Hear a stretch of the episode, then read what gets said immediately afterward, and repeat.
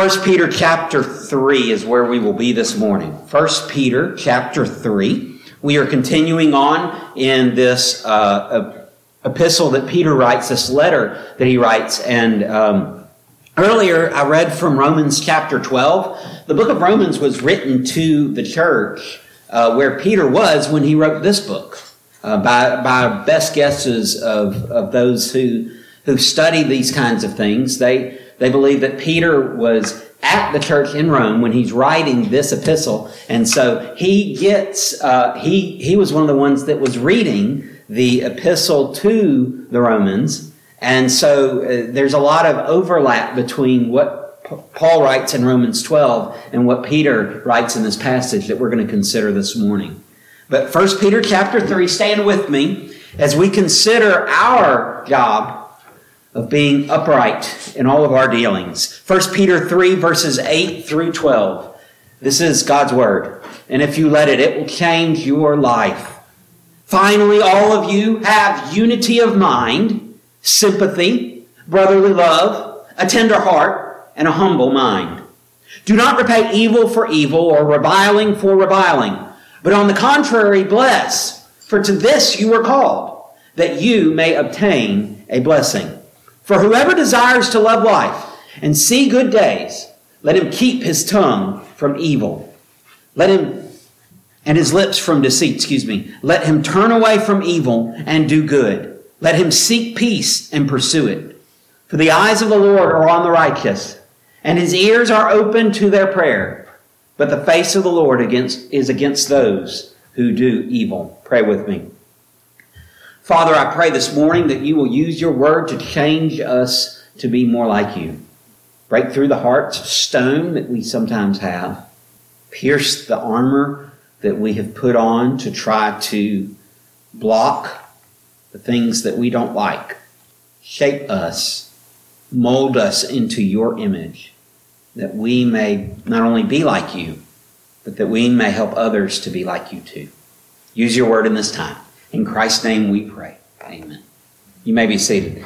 Peter has been stressing for uh, a while, he's been stressing the call for Christians to endure unjust suffering and doing that while subordinating themselves, uh, uh allowing themselves to come under proper authority. He's, ta- excuse me, he's talked about doing that in response to government uh, that we that we submit to the governing authorities, whether it's the Caesar or whether it's the governors that he puts in place, or you know whatever those systems uh, uh, of those human institutions that are set up for our benefit, that we submit ourselves to those in the proper ways. He's talked about it in regards to what we would today think of in terms of employment, but there it would be masters and slaves.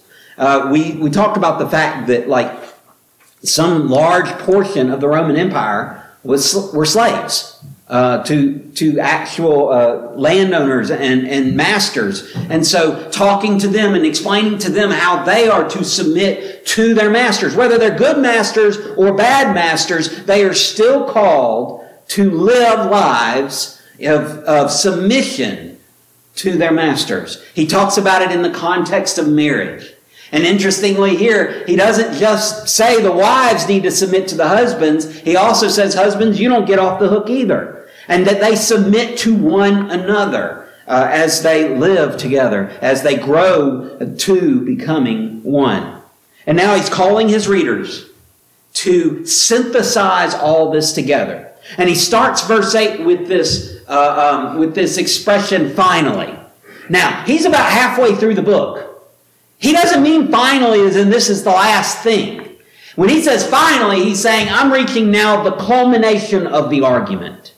All of this that I've been talking about is leading to this point right here. And what he does is he, he gives us a call. You see, God calls us to be upright. He doesn't give us the option. He doesn't say, Do you want to do the right thing? He calls us to live a life of righteousness. He, he demands it of us. He expects it of us. Thankfully, He empowers it in us. We'll talk a little bit about that shortly. But God actually calls us out to be his. And part of that is to be upright. Now, he could just command it, but he does something interesting.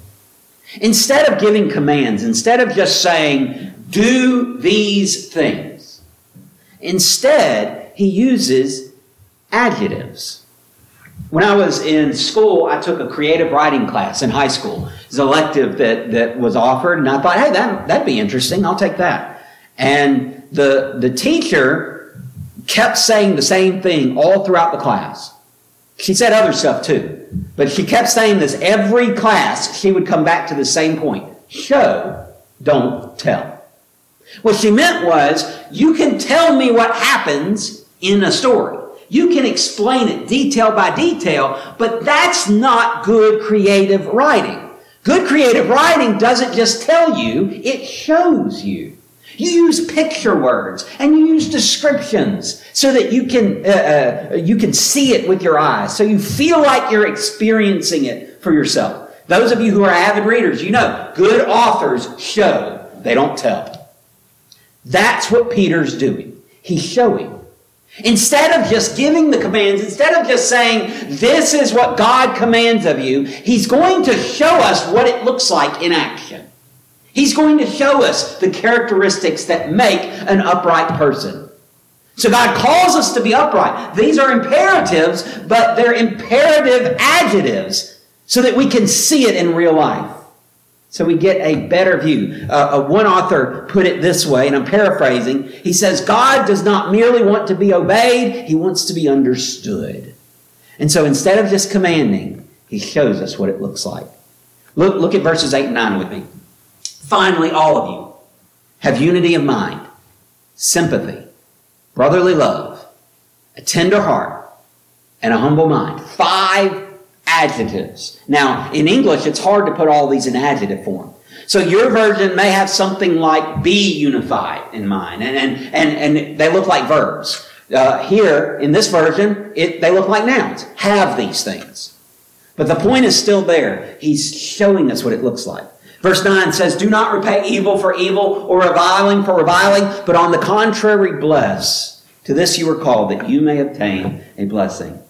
And so he calls us to be upright, and he gives us uh, uh, these five adjectives and then this, this one other description in verse 9. And they all play together to show us what someone who's upright looks like. First, they're unified in mind. Finally, all of you have unity of mind. This isn't just we agree with each other on everything. This isn't just, oh, oh, uh, you say that, so I say that too. This isn't the way that um, teenagers often, my friend likes this, so I like it too. That, that's, not, that's not what unity of mind means. It's not you tell me what to think and then I'll think it. Unity of mind is a little different. Have you ever seen uh, uh, you may have heard or seen uh, people use this illustration where they, they say that marriage is like a triangle. You've got the husband down on one bottom and the wife down on the other bottom, and God's at the top. And the closer you draw to God, the closer you draw together. Have y'all heard that used in talking about marriage? That's unity of mind. Unity of mind is having the same goal, having the same purpose, having the same focus. And because they have the same focus, they are moving in the same direction together. They may not agree on all the details. Everything may not line up exactly perfectly. But we're both going after the same thing.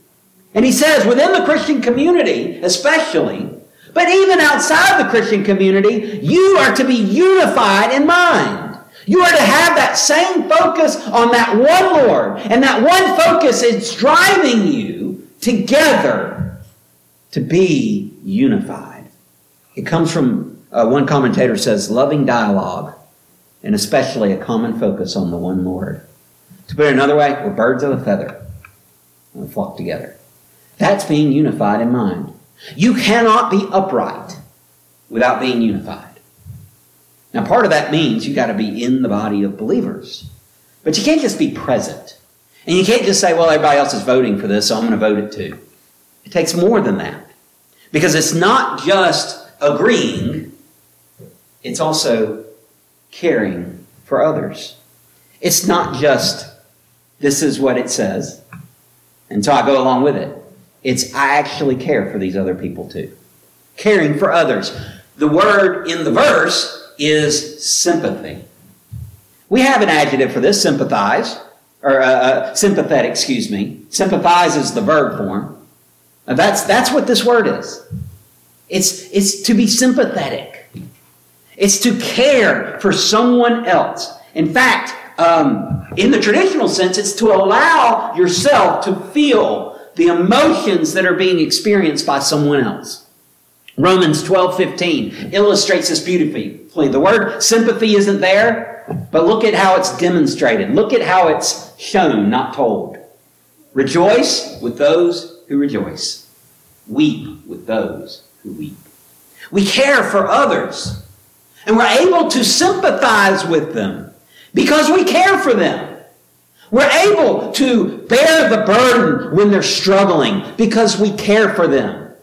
We're able to rejoice out of pure joy, not just because they're shouting and they're clapping and they're happy, so we have to act like it too.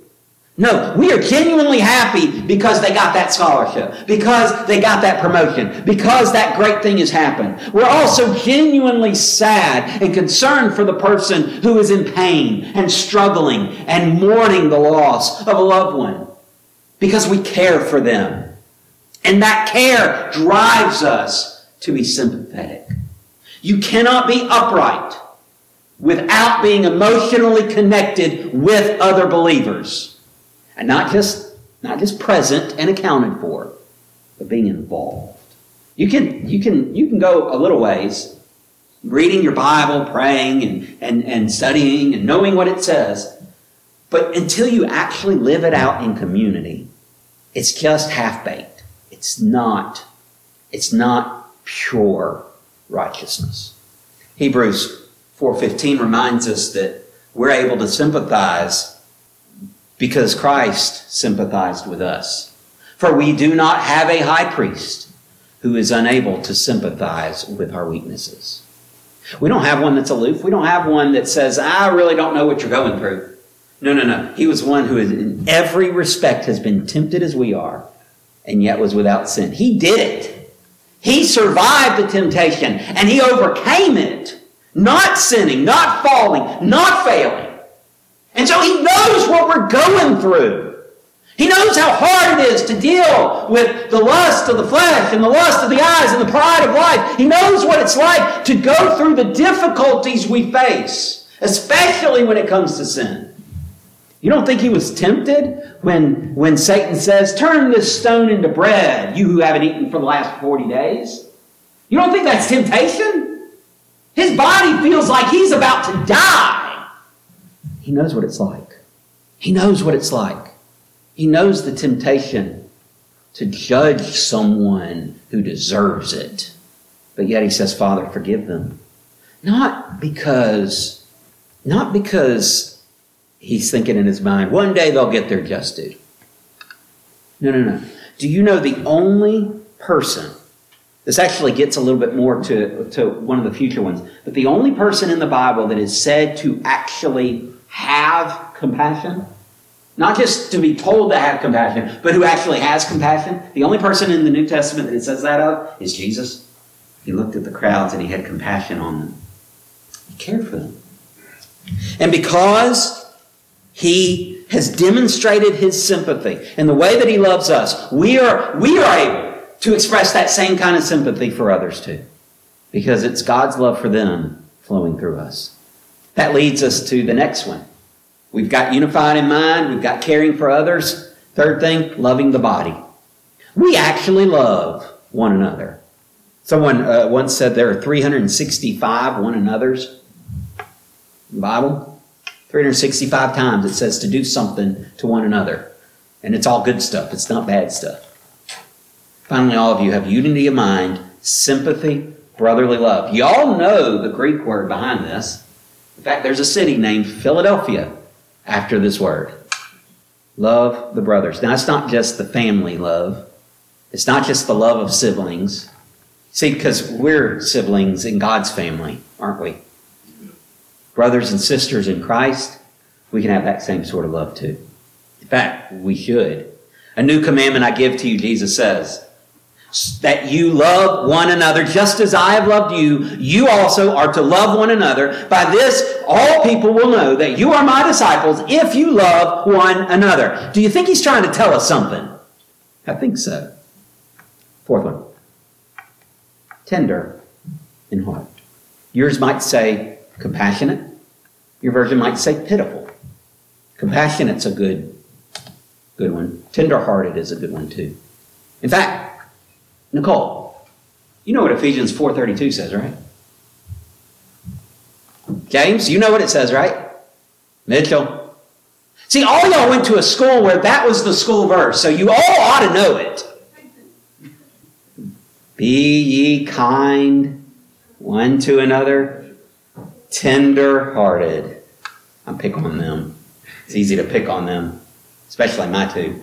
Nicole's like, oh no. But same word. Be tender hearted to one another. The word actually literally means good bowels. They saw the bowels, the intestines, as the place where compassion resides. It's why the Hebrew word for compassion is so closely linked with a mother's womb. You get butterflies in your stomach when you care about someone and you find out they, they like you too, right? The compassion that we are to show isn't just pity, it isn't just sympathy. Though those things are okay and they're good, it goes beyond that. It's a care that is fully realized. Do you remember when Jesus is uh, talking about uh, the last day, he's got these two groups separated. And he's got those, the sheep and the goats. And he turns to the sheep and he says, When I was hungry, you fed me. And when I was thirsty, you gave me to drink. And when I was naked, you clothed me. And, and all these kinds when I, when I, when I was homeless, you, you sheltered me. All these kinds of things. And they say, When did we do all that? And what does Jesus say? He says, When you did it for the least of these, you did it for me He turns to the goats and he says, You didn't do that stuff. You didn't clothe me. You didn't feed me. You didn't give me to drink. You didn't do any of that stuff for me. And they say, When did we not do those things? And he says, When you didn't do it for the least of these. That's tenderheartedness. When we do for each other, we are doing for God. It shows his compassion and his care. It's not just something we feel, it's something we act out. Fifth thing, we are also to be humble in attitude. This one, I have to admit, is the easiest one. I am so humble. That's yeah. Thank you, Carrie. I was hoping someone would laugh. That's if, if you ever hear someone bragging about their humility, just just know that it's not. They're not humble. Look at the uh, the end of three eight. The last thing it says, and a humble mind. I got to thinking about this one because it, it literally means a lowly mind. That's what the word literally means. And he's kind of hearkening back to the first one.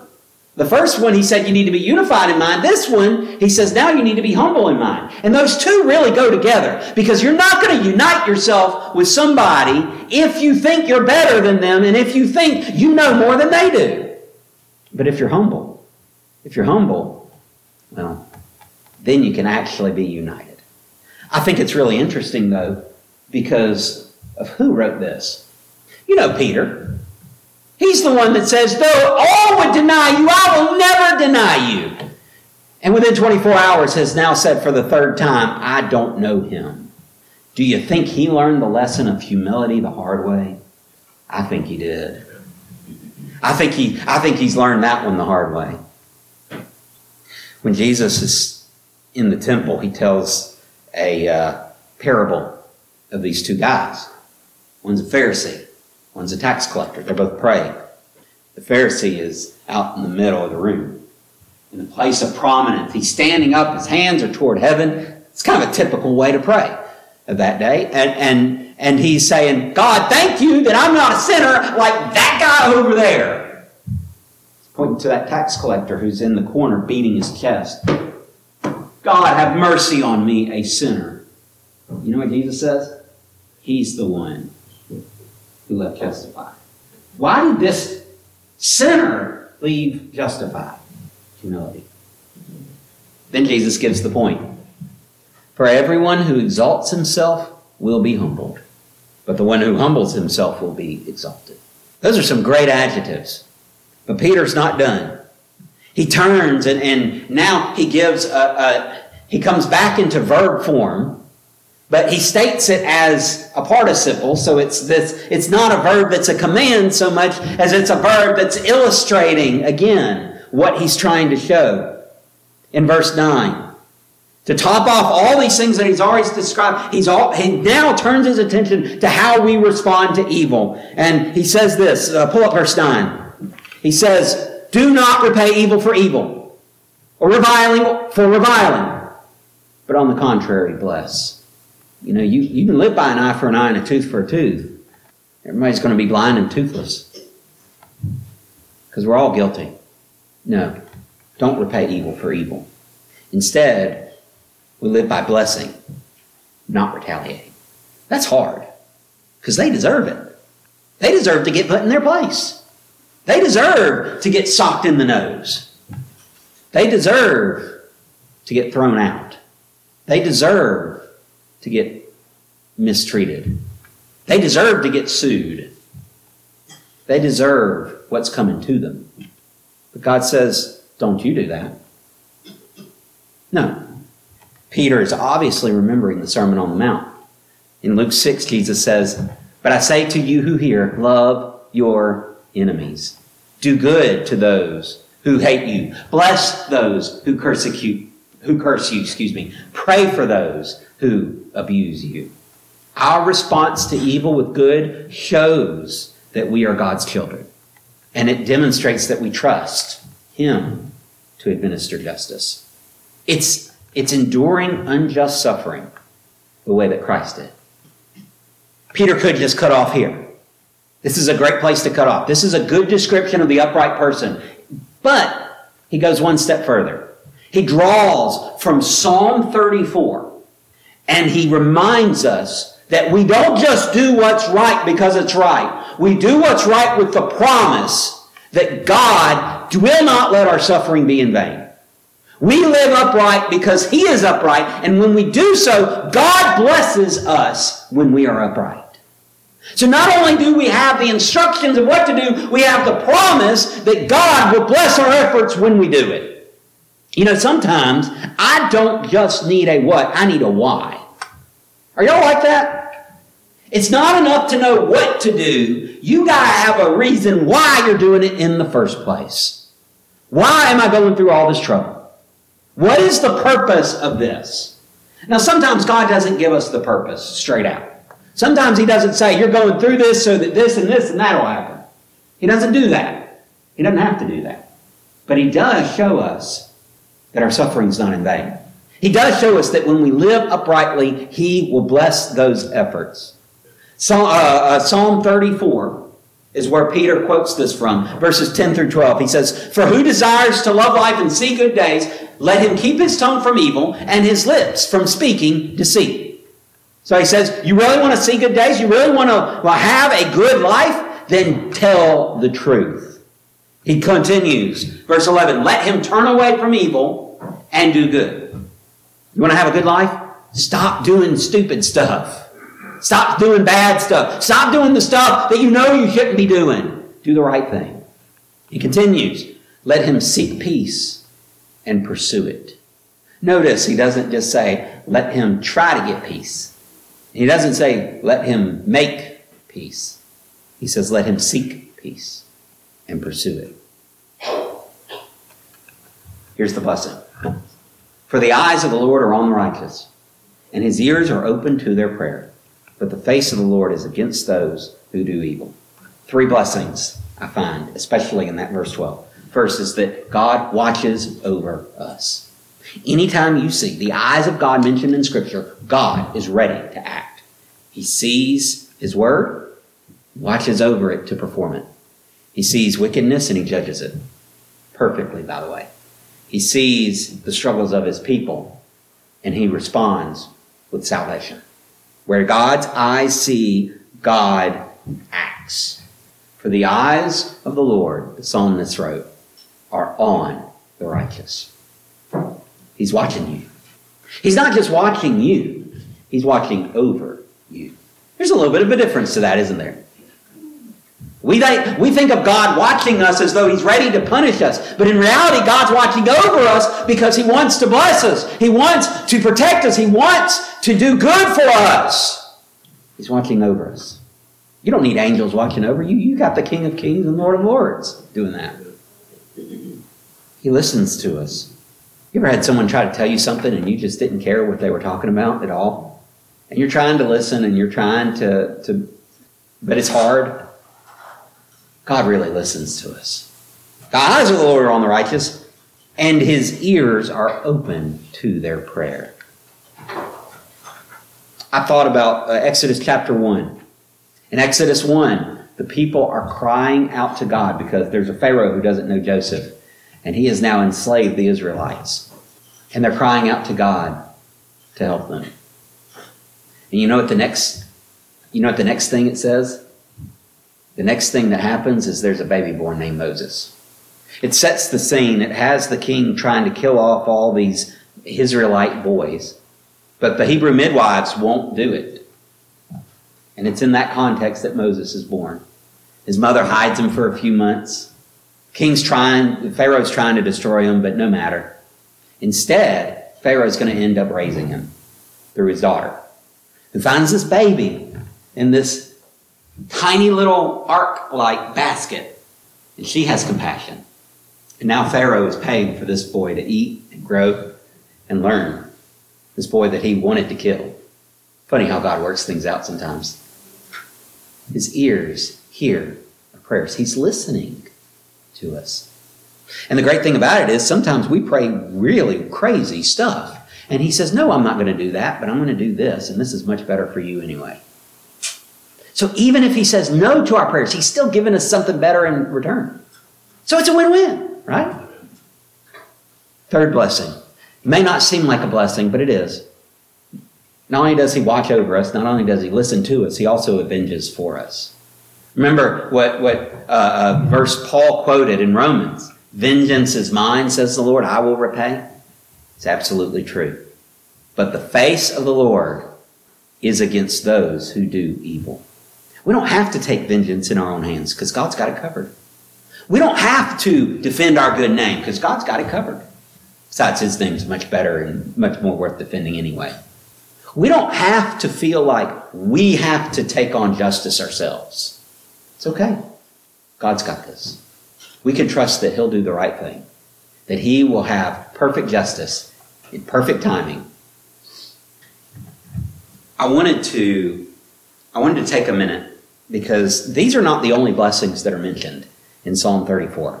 I wanted to take a minute and read to you most of that psalm and listen to all the blessings that come from the person who is righteous. Now, granted, we're not righteous, not without his help. But God's promise, we don't do this alone. Listen to his promises. I'm going to start in uh, Psalm 34, verse 8.